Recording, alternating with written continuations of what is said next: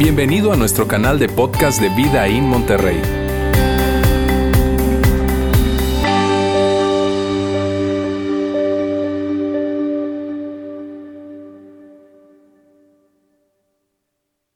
Nunca nos imaginamos que íbamos a vivir lo que estamos viviendo. Gente por todas partes con un cubreboca, con caretas, vas a entrar a un supermercado y, te están tomando la temperatura para que puedas entrar. Nunca nos imaginamos que, que esas personas que tanto amamos y que viven cerca de nosotros en la misma ciudad íbamos a pasar semanas, inclusive meses, sin poder abrazarles, expresarles nuestro cariño. Nunca nos imaginamos eso. De hecho, hasta cierto punto en algunos momentos sentimos que estamos como metidos en medio de una película. Mírame, cuando empezó todo esto del encierro, tú y yo nunca nos imaginamos que iba a durar tanto tiempo. Si alguien, mírame, si alguien en marzo nos hubiese dicho, tus hijos este año no van a volver a la escuela, claro que no lo hubiésemos creído, porque nunca nos imaginamos todo esto, pero aunque no lo imaginamos, sucedió, pasó. Amigos, y el asunto con todo esto es que hay cosas que en este momento nosotros no nos estamos imaginando que puedan llegar a pasar, pero van a suceder. Porque el punto es que expertos en, tema de economía global, en comportamiento social, gente que está tratando de interpretar cómo se van a ver las cosas luego, dicen que los estragos, el impacto más fuerte que trae esta pandemia todavía no ha llegado, sino que va a llegar. Y, y lo que sucede, lo que está sucediendo en este momento, es que hay una suerte de temor que se levanta, que se levanta y que se levanta. Y yo hoy quiero que hablemos acerca de esto del temor. Amigos, me da muchísimo gusto saludarles a todos, a toda nuestra familia Vidaín, allá en Saltillo, acá en nuestro campus de Monterrey o allá en Ciudad de México. Me da muchísimo gusto saludarles. Si es la primera vez que tú estás conectado con nosotros, permíteme decirte que somos una iglesia que estamos en tres ciudades, en Saltillo, en Ciudad de México y en Monterrey.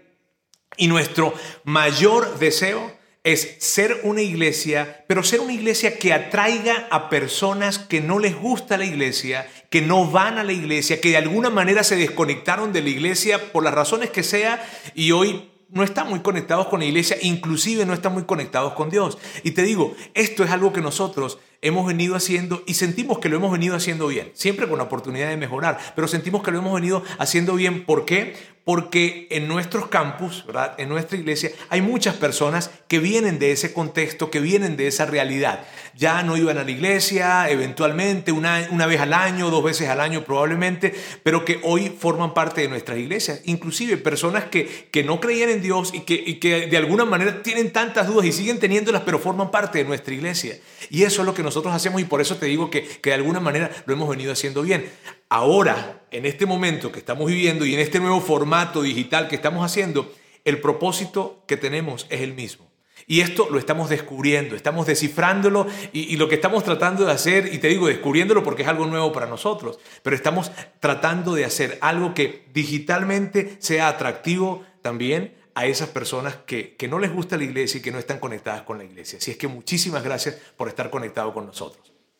mira bien, la semana pasada nosotros terminamos una serie de mensajes que se llamaron resiliencia. Y la siguiente semana vamos a empezar otra serie eh, que se va a llamar Puede ser mejor, eh, con la idea de que podemos salir mejor de todo esto.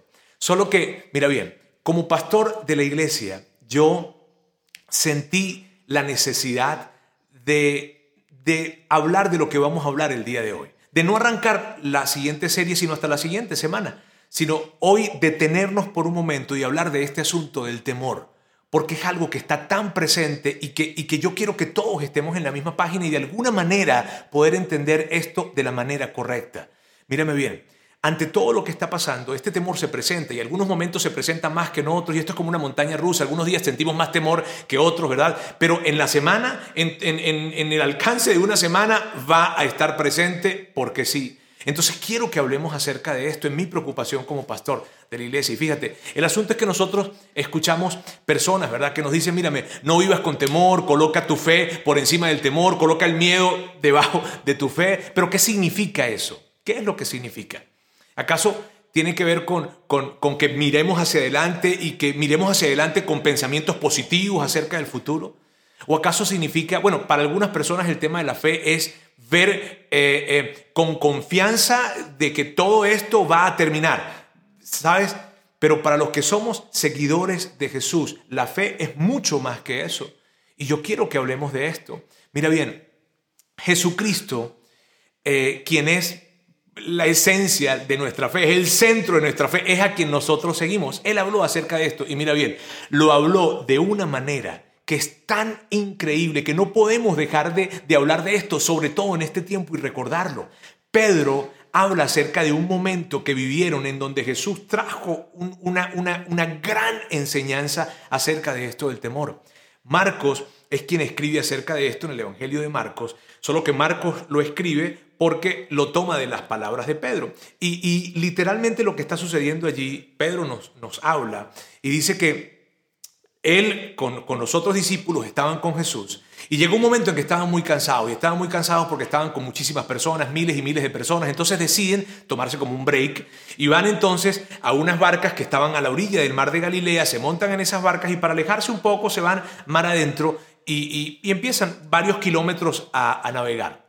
El asunto fue que empezó una tormenta y la tormenta fue enorme, fue una, tormenta que vino y, las olas golpeaban con mucha fuerza esa barca, el viento empezó a, a, moverse también de una manera muy muy fuerte, ellos empiezan a sentirse muy nerviosos porque el agua se estaba metiendo dentro de la barca, ellos tratando de sacarla pero era demasiado lo que entraba, estaban en una suerte de temor, muchísimo temor, de hecho estaban aterrorizados ellos en ese momento, de repente voltean y ven a Jesús, que Jesús está recostado con su cabeza en una almohada y entonces creen que está dormido. Yo, híjole, a mí me cuesta mucho creer que estaba dormido, porque ¿quién puede estar dormido en medio de un caos como el que estaba sucediendo allí? Sin embargo, lo que pasa es que Pedro voltea, lo ve acostado con su cabeza sobre un cojín, sobre una almohada, y entonces dice, Jesús está dormido. Y esto es exactamente lo que, lo que Pedro nos dice.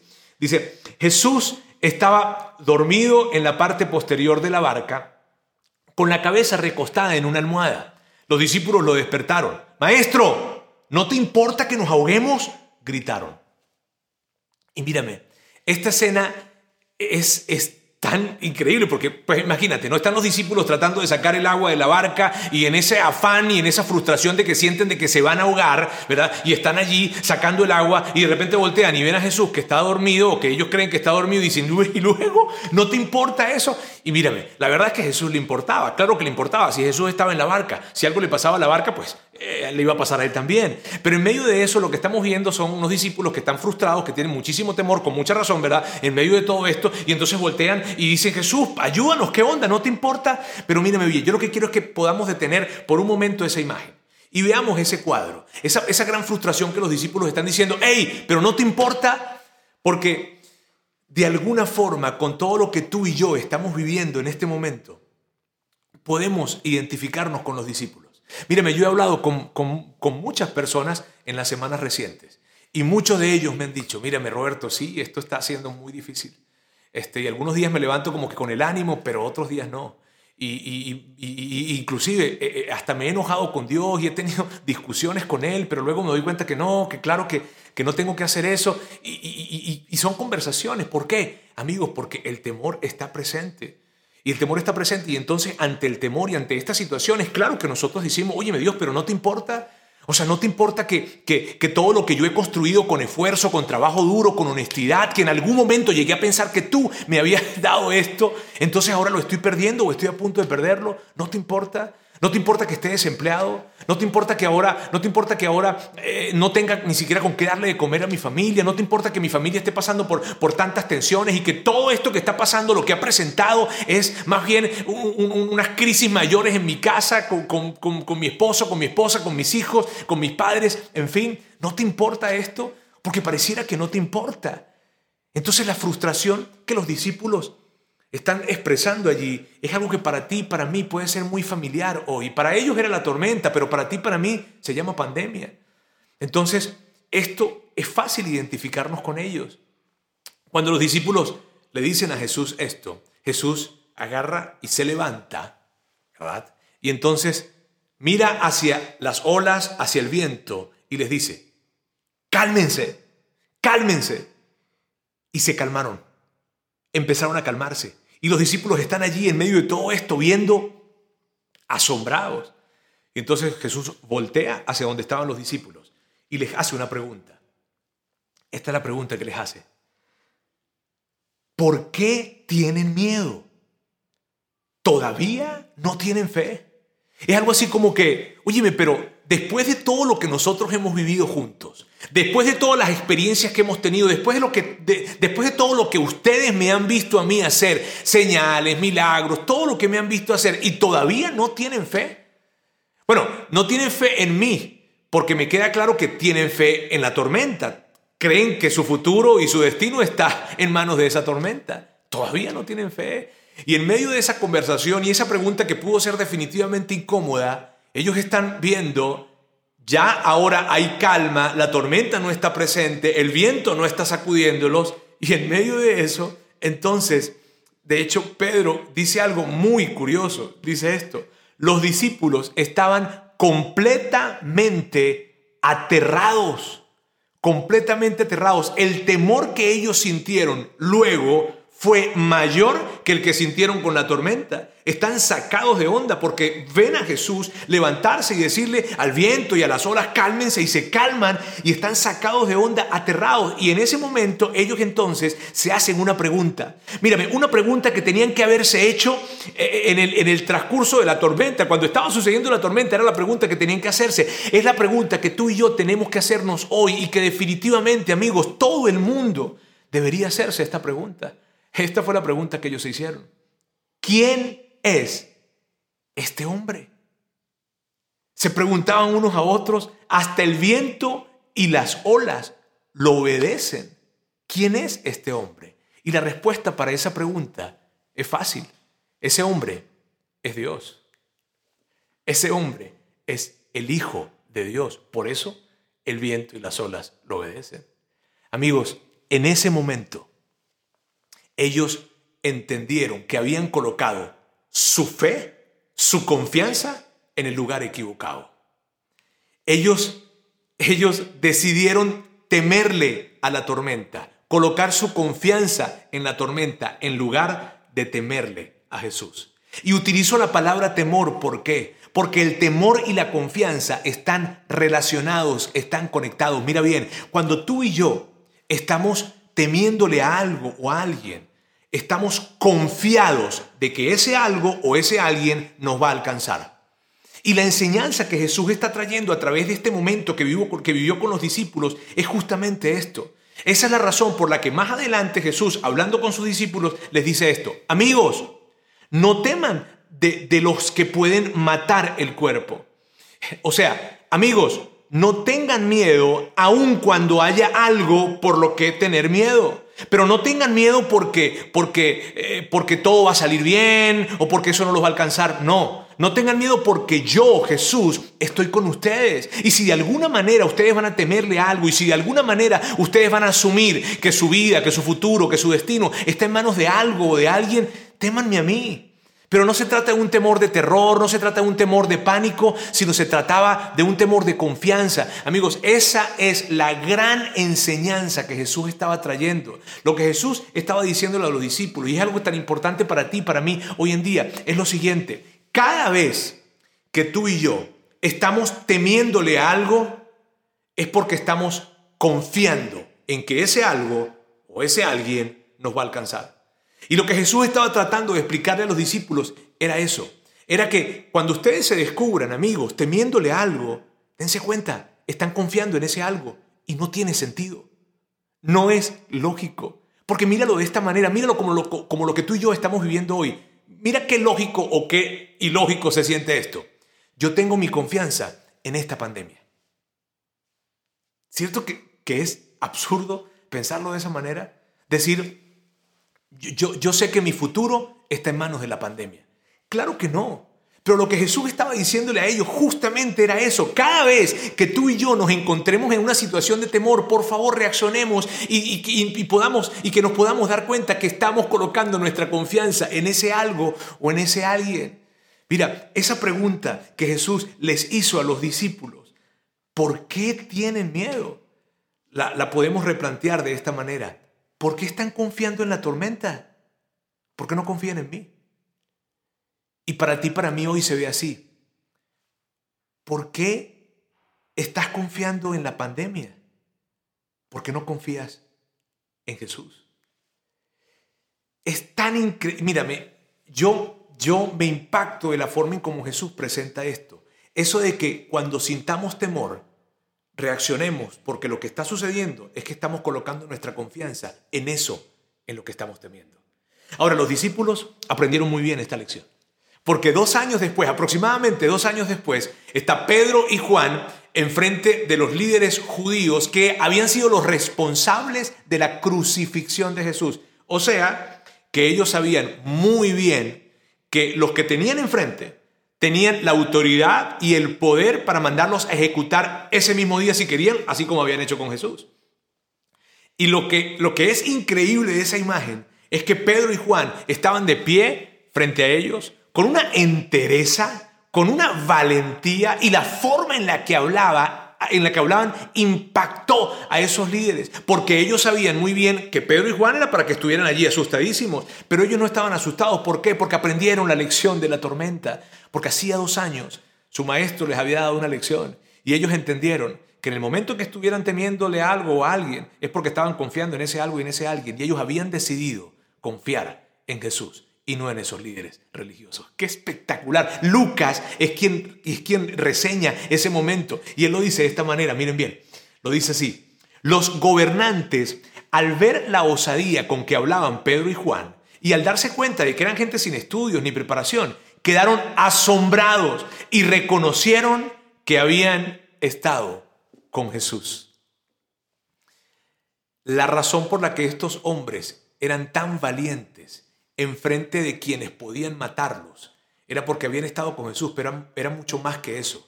Era porque Pedro y Juan no tan solo habían estado con Jesús, sino sabían que Jesús seguía estando con ellos. Amigos, y esa, esa es la verdad que quiero recordarte hoy. Jesús sigue estando contigo. En medio de todo este tiempo, en medio de esta pandemia, en medio de toda la crisis que puedes estar experimentando financiera, familiar, en medio de esta crisis, Jesús sigue estando contigo.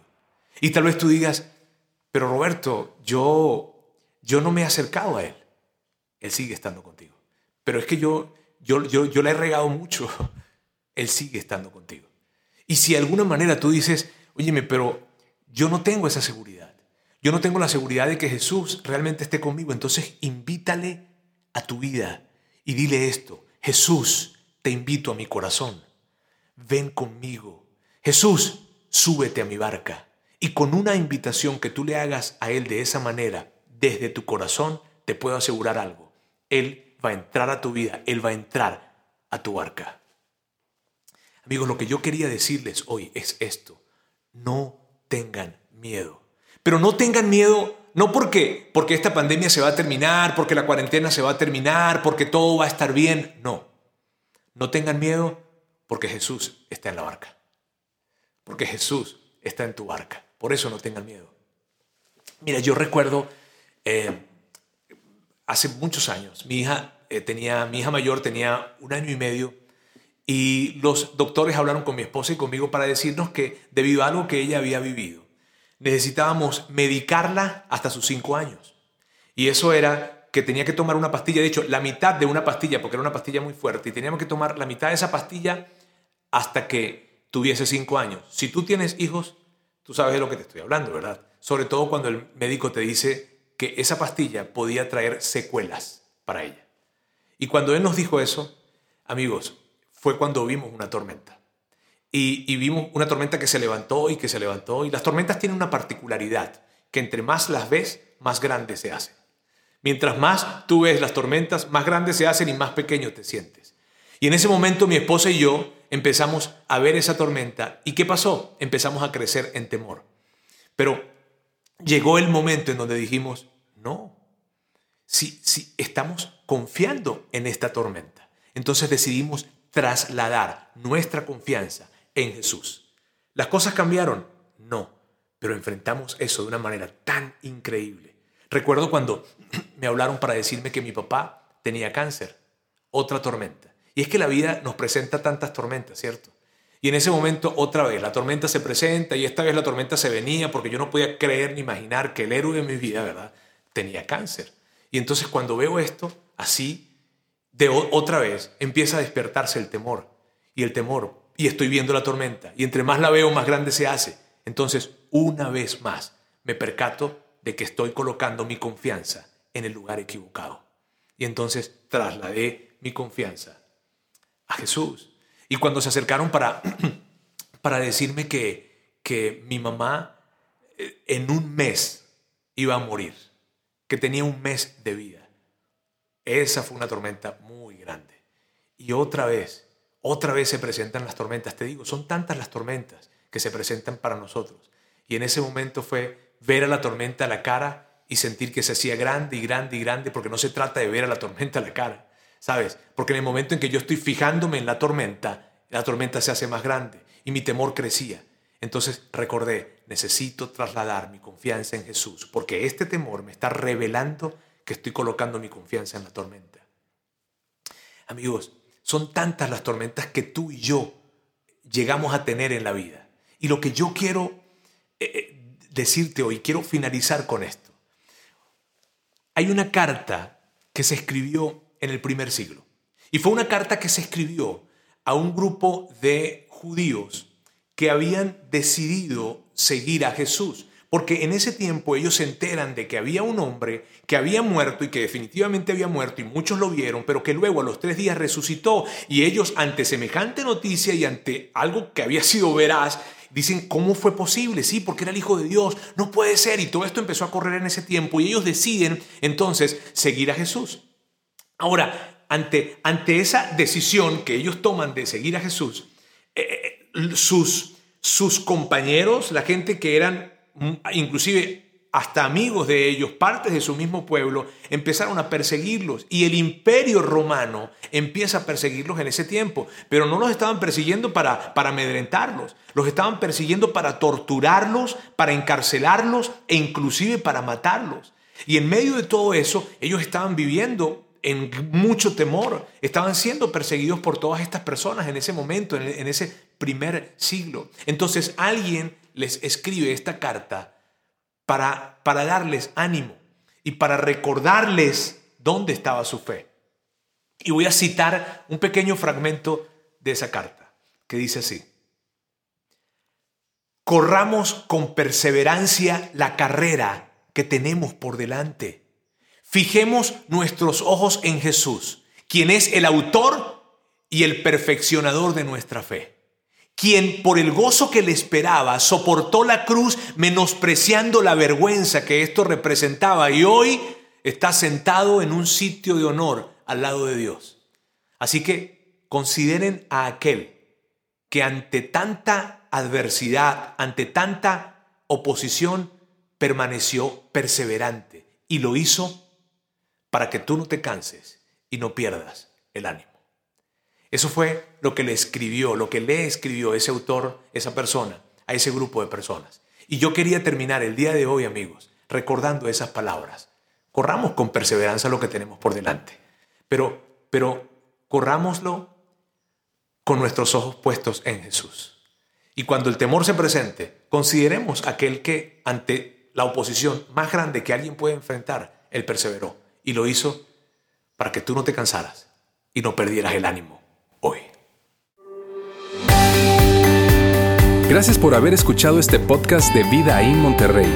Si deseas escuchar estos mensajes en vivo, te invitamos a que nos acompañes todos los domingos a nuestro auditorio. Para más información sobre nuestra ubicación y horarios, entra a vidainmty.org o síguenos en nuestras redes sociales como Facebook, Twitter e Instagram. Nos vemos la próxima semana.